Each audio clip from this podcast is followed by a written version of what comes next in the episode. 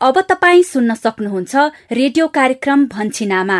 गर्भ रहेको बेलादेखि बच्चा दुई वर्ष पुग्दासम्मको हजार दिनका आमा र बच्चाको स्वास्थ्य र पोषण सम्बन्धी यो कार्यक्रम लहर रेडियो नेपाल राष्ट्रव्यापी network FM ninety eight hundred र हन्ड्रेड थ्री मेगाहर्जमा प्रत्येक शनिबार बिहान सवा आठमा प्रस्तुत हुने गर्छ।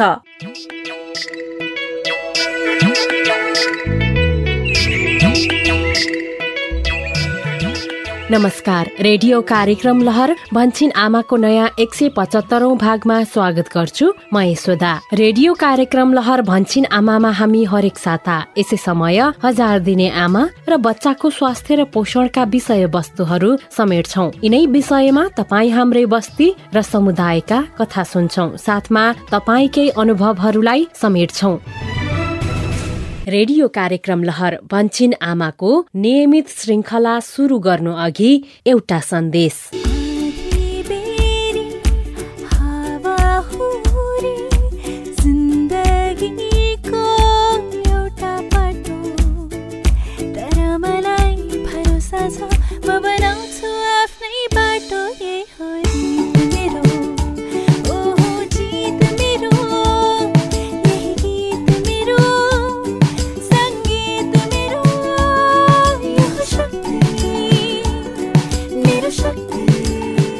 नेपालमा दुई हजार पैँतालिस छयालिस सालदेखि समुदायको स्वास्थ्य सुधारको लागि महिला सामुदायिक स्वास्थ्य स्वयंसेविकाहरू अग्रपन्थीमा रहेर खटिरहनु भएको छ। आमा र बच्चाको स्वास्थ्य र पोषणमा हाल देशभरि सक्रिय।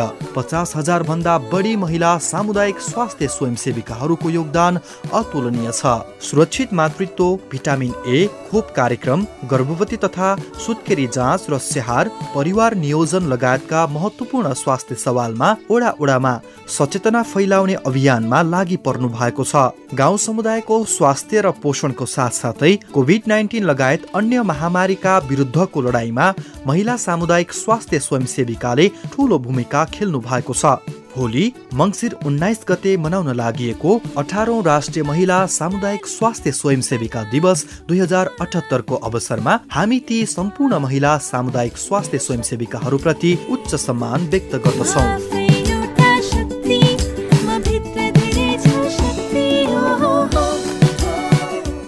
स्वस्थ जीवनशैली हाम्रो आवश्यकता। सङ्कट न्यूनीकरणमा महिला सामुदायिक स्वास्थ्य स्वयंसेविका। राष्ट्रिय महिला सामुदायिक स्वास्थ्य स्वयंसेविका दिवस दुई हजार अठहत्तर।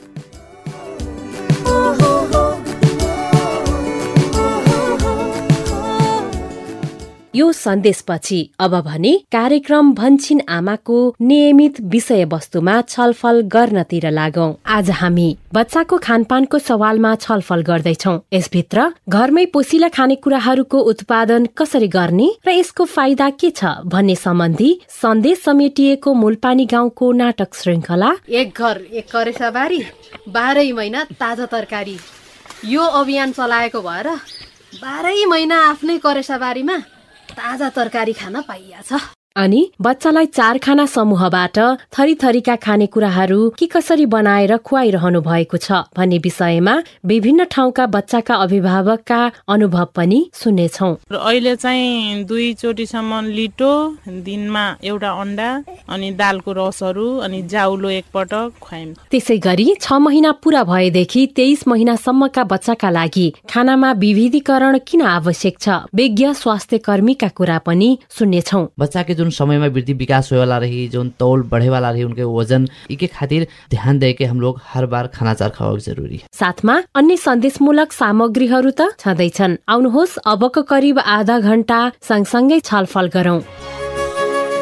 छलफलको सुरुवात गरौं नाटक श्रृङ्खलाबाट। आजको मूल पानीको नाटक श्रृङ्खला। घराइसी स्तरमा पोसिला खाद्यान्न उत्पादनको महत्वको विषयमा केन्द्रित छ।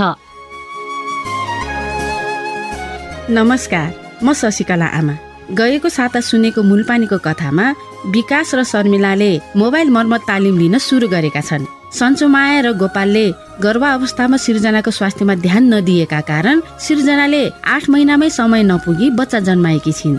अस्वस्थ जन्मिएको बच्चाको शारीरिक र मानसिक वृद्धि विकास राम्रोसँग नहुने कुरा स्वास्थ्य कर्मीले बताएपछि सन्चोमाया र गोपाल चिन्तित बनेका छन् र आफूले गर्दा यो परिस्थिति आएको भनेर पछुतो पनि मानिरहेका छन्।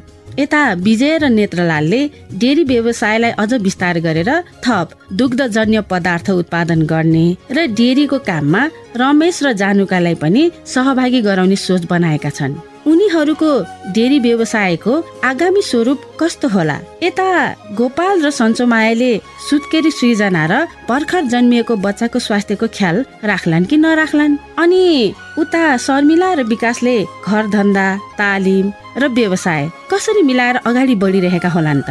यी सबै कुरा थाहा पाउन तपाईँ हामी सँगै जाउँ है त मुलपानीतिरै।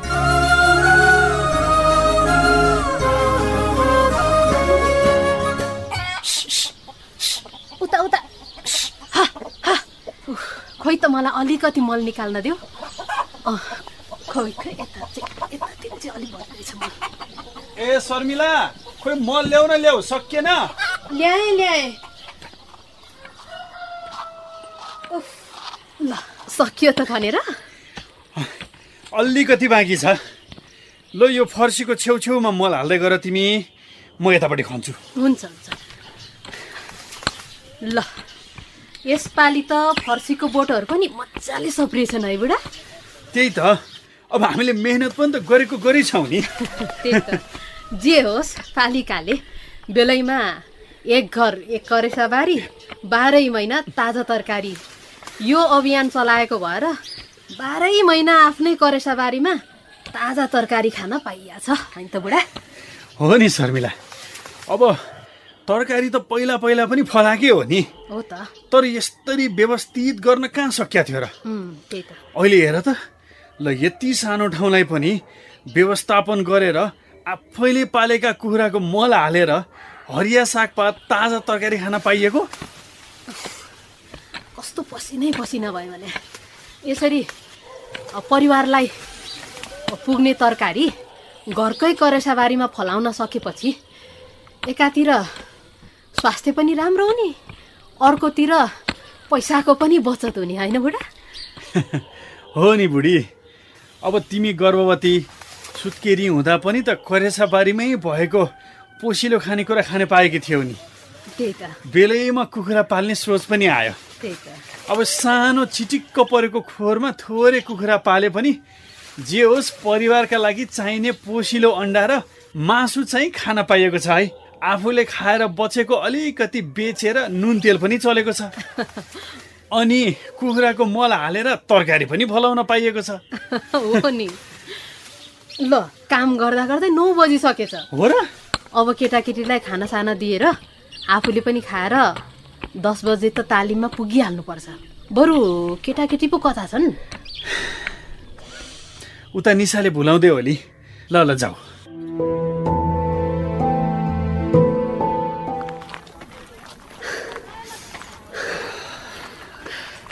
अलि छिटो छिटो हिँड है अरुण। गाडी छुट्ने हो कि फेरि? त्यही त है। उफ, कस्तो थकाइ लागेको भने नि। लामो बाटो हिँड्ने बानी हराएछ जस्तो छ मेरो त। कठै मैले पढ्दैन नआऊ भनेको त हो नि तिमीलाई। लोकसेवाको किताब किन्नु छ भन्यौ।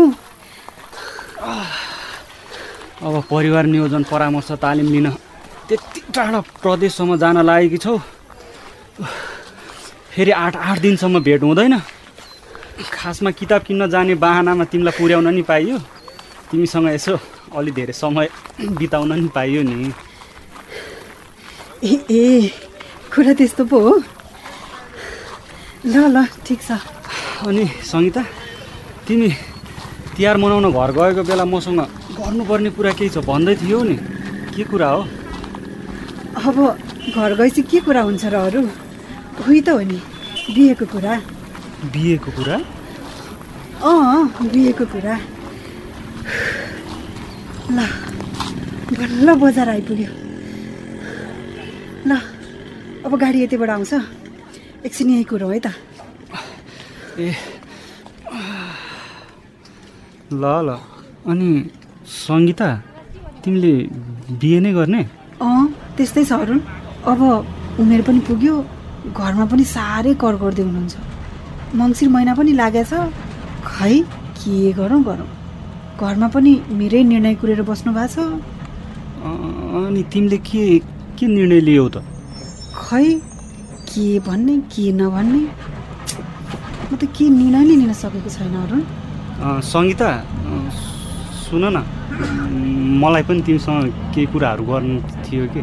के कुरा हो भन न त। खासमा छ नि। ल गाडी पनि आइपुग्यो। अरुण अब म जान्छु है।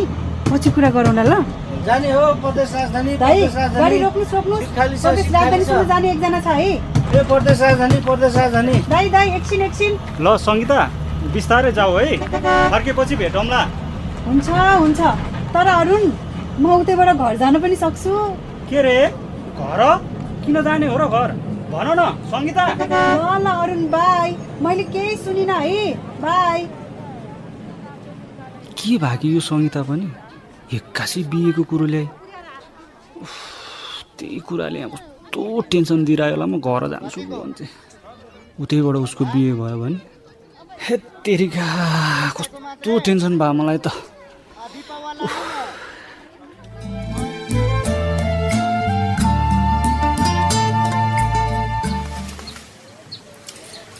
हेर्नुहोस् त यो काउली कस्तो मजाले फक्रिएको।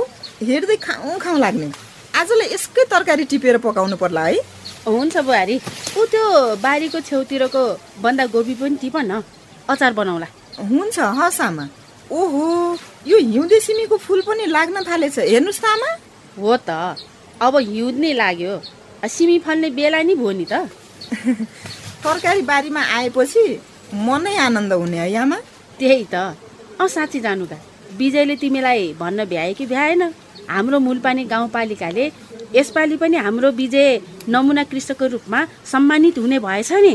हो नि आमा मलाई पनि सुनाउँदै हुनुहुन्थ्यो साँच्ची। म त सुनाउनै बिर्सेको हजुरलाई। उहाँलाई सम्मान गर्ने कुराले काम गर्ने जोस जाँगर अझै थपेको छ भन्दै हुनुहुन्थ्यो। हो नि। विजयको सिप र मेहनतले गर्दा यी हामीले पनि दिनौँ ताजा तरकारी पनि खान पाइएको छ। अनि दुई चार पैसा आम्दानी पनि भएको छ। हो नि आमा उहाँको मेहनत अनि हाम्रो साथ सबै कुरा मिलेर राम्रो भएको छ नि। हो नि ठिक भन्यौ तिमीले।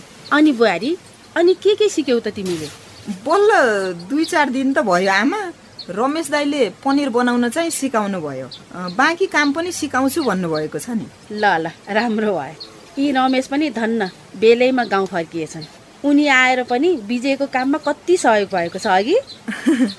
त्यही त है आमा आमा ल अब तरकारी गोडमेलको काम पनि सकियो। अब घर जाउँ है। हुन्छ हुन्छ। जाउँ न त घर ल। ल हस्।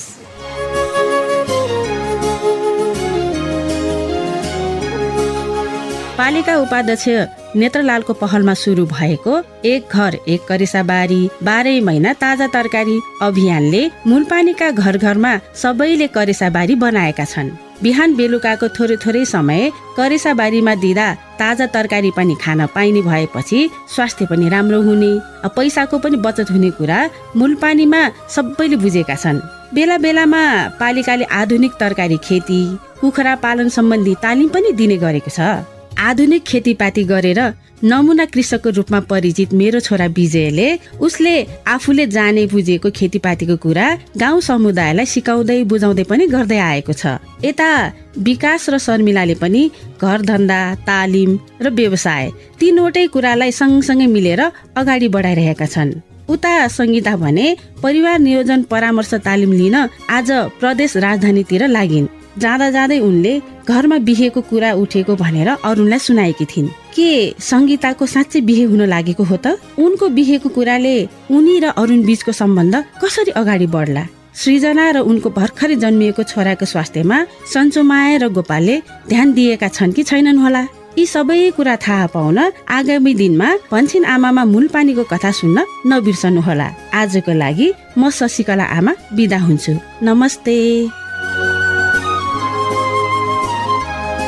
यस बेला हामी रेडियो कार्यक्रम भन्छिन आमा सुनिरहेका छौँ। भन्छिन आमा परिवारकै स्वास्थ्यका लागि। कार्यक्रम भन्छिन आमामा भर्खरै हामीले घराइसी स्तरमा पोसिला खाद्यान्न उत्पादनको महत्वको विषयमा नाटक श्रृङ्खला सुन्यौं। कार्यक्रममा अब भने हामी छदेखि तेइस महिनाका बच्चाको खानामा विविधीकरणको महत्व तथा फाइदाका विषयमा छलफल गर्दैछौ। प्रस्तुतिमा हुनुहुन्छ सहकर्मी गोविन्द।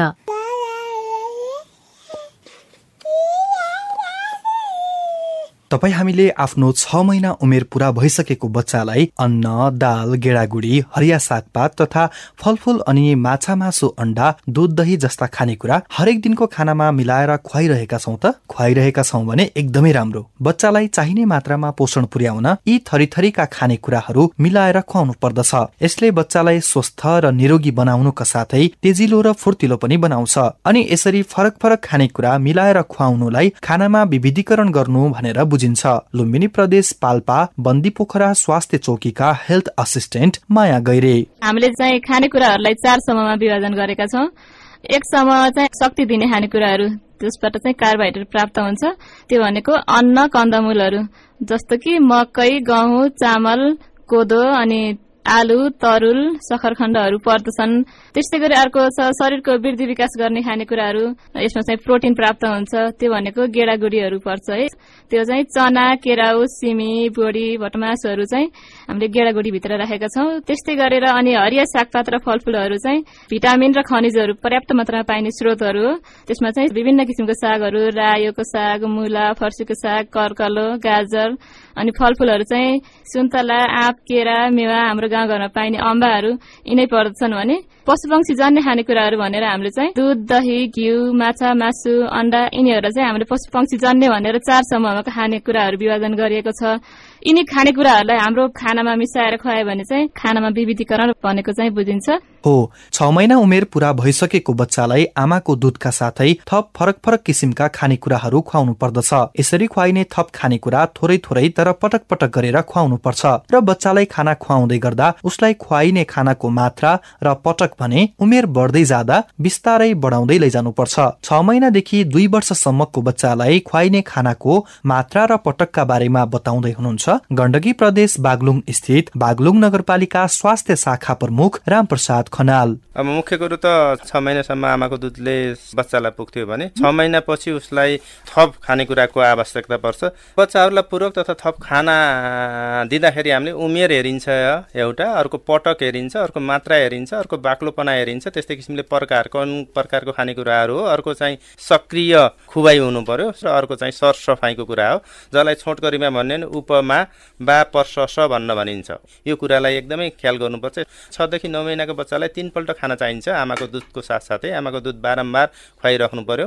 तिनपटक खाना दिनु पर्यो त्यो तिनपटक खानामा एकपटकको खानामा कमसेकम एक सय पच्चिस मिलिलिटर जति हुन्छ अथवा एक कप अथवा एक कचौरा जति खानेकुराहरू दिनुपर्छ। यसमा चाहिँ बाक्लो जाउलो पनि हुनसक्छ। त्यसमा एकदम मिचेको चाहिँ खानेकुराहरू पनि हुनुपर्छ। पशुपन्छीजन्य खानाहरू मिसाएको पनि हुनसक्छ जाउलो। अनि त्यस्तै गरिकन नौदेखि बाह्र महिनाको बच्चालाई तिन पटक खाना दिनुपर्छ र आमाको दुध दिनुपर्छ र एकपटक खाजा बढी दिनुपर्छ। छदेखि नौ महिनाभन्दा नौदेखि बाह्र महिनाकोलाई एकपटक खाजा थप दिनुपर्छ। यसमा पनि एक कप जति अथवा एक कचौरा जति सानो कचौरा जति हुन्छ एक सय पच्चिस एमएल हुन्छ। यसमा मसिनो गरी काटेको खानेकुराहरू हुन्छ अथवा मिचेको खानेकुराहरू दिन सकिन्छ हामीले। र यसमा आमाको दुध खुवाइराख्ने जाउलो अथवा गेडागुडी फलफुलहरू तरकारीहरू पनि मिसाउन सकिन्छ यसको प्रकारमा।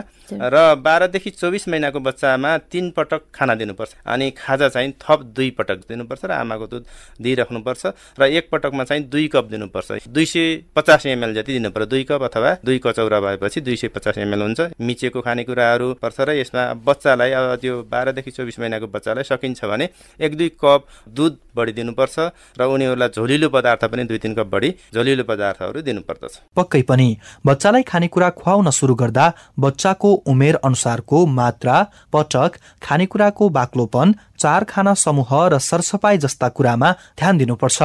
अनि बच्चालाई खानेकुरा खुवाउँदा फकाई फुलाई समय दिएर थोरै थोरै पटक पटक खुवाउनु पर्दछ। उदाहरणको लागि बच्चा छ महिना उमेर पूरा भएपछि सुरुमा उसलाई एउटा अन्डाको आधी भाग वा नरम गरी पकाएको कलेजोको एक वा दुई टुक्रा पिसेर सागलाई मसिनो गरी काटेर लिटो जाउलोमा मिसाएर राम्ररी पकाएर खुवाउनु पर्दछ। अनि उमेर बढ्दै जाँदा बिस्तारै सिङ्गै अन्डा वा दुई वा तीन टुक्रा जति कलेजो वा मासु नरमसँग पकाएर मसिनो गरी बच्चाले खाने लिटो जाउलोमा मिसाएर खुवाउन थाल्नु पर्दछ यो कुरालाई हाम्रो समुदायले कतिको बुझेर लागू गर्नु भएको छ त। सुनौ सुदूरपश्चिम प्रदेश कञ्चनपुर लुम्बिनी प्रदेश बर्दिया नवलपरासी बर्दघाट सुस्ता पश्चिम र प्रदेश एक पाँच थरका केही हजार दिनका अभिभावकको अनुभव। मेरो नाम मनोज कुमार सेवा। म हाल भिमदोत्तर नगरपालिका वार्ड नम्बर अठारमा बस्छु। बच्चा छन् हजुर। डेढ दुई वर्षका छन्। म बढी सो गेडागुडीको झोल भयो अन्डा मासु टाइम दही दुधहरू खिलाउने गरेका छु। त्यसको साथसाथै हरियो परियो अनि पपिताहरू पनि खिलाउने गरेका छु। फकाइ फुलाइ गरेर ल ल उसले खाइदिन्छ भनेर उसलाई खानुपर्छ भनेर खुवाइदिनुपर्छ। त आमाले अब आफ्नो काम गरिरहेका बेला त आफूले पनि सहज गरिदिनु पर्यो नि त्यसमा। ईश्वरी खनाल बासगढी छ दमौली बर्दिया। म एक वर्षको बच्चाको आमा। हाम्रो बच्चालाई पनि छ महिना पुगेपछि नै थप आहार खुवाइन् हामीले बच्चालाई अब सुरु सुरुमा गिलो लिटोहरू बनाएर दुई टाइम एक टाइम गिलो जाउलोहरू बनाएर सुरु सुरुमा खुवायौँ के अरे त्यसपछि चाहिँ अन्डाहरू फलफुलहरूमा केरा भयो स्याउहरू भयो अनारको जुसहरू खुवायौँ के अरे। दिनमा दुई पटकसम्म लिटो एकपटक जाउलो। हजुर दिनमा एउटा अन्डा चाहिँ खान सक्दैन बच्चाले। सुरुमा आधी जति अन्डा दालको रसहरू। र अहिले चाहिँ दुईचोटिसम्म लिटो दिनमा एउटा अन्डा अनि दालको रसहरू अनि जाउलो एकपटक खुवायौँ। नरम गिलो तरिकाले उसले खान सक्ने हिसाबले निल्न सक्ने हिसाबले नै बनाइन्छ। अनि खान मानेन भने डुलाएर खुवाउने एकछिन पछि फेरि खुवाउने होइन? अनि यताउता देखाएर केही खेलौनाहरू देखाएर खुवाउने गरिन्छ। आज जाउलो खान मानेन भने एकछिन पछि अब दुध हालेर खिर जस्तो बनाएर चिनी चिनी हालेर मिठो खान्छ कि भनेर त्यो हिसाबले खुवाइन्छ के अरे? स्वाद चेन्ज मन पर्यो भने खान्छ उसले। हमार नाम सीमा थारू हो। सुनवल नगरपालिका।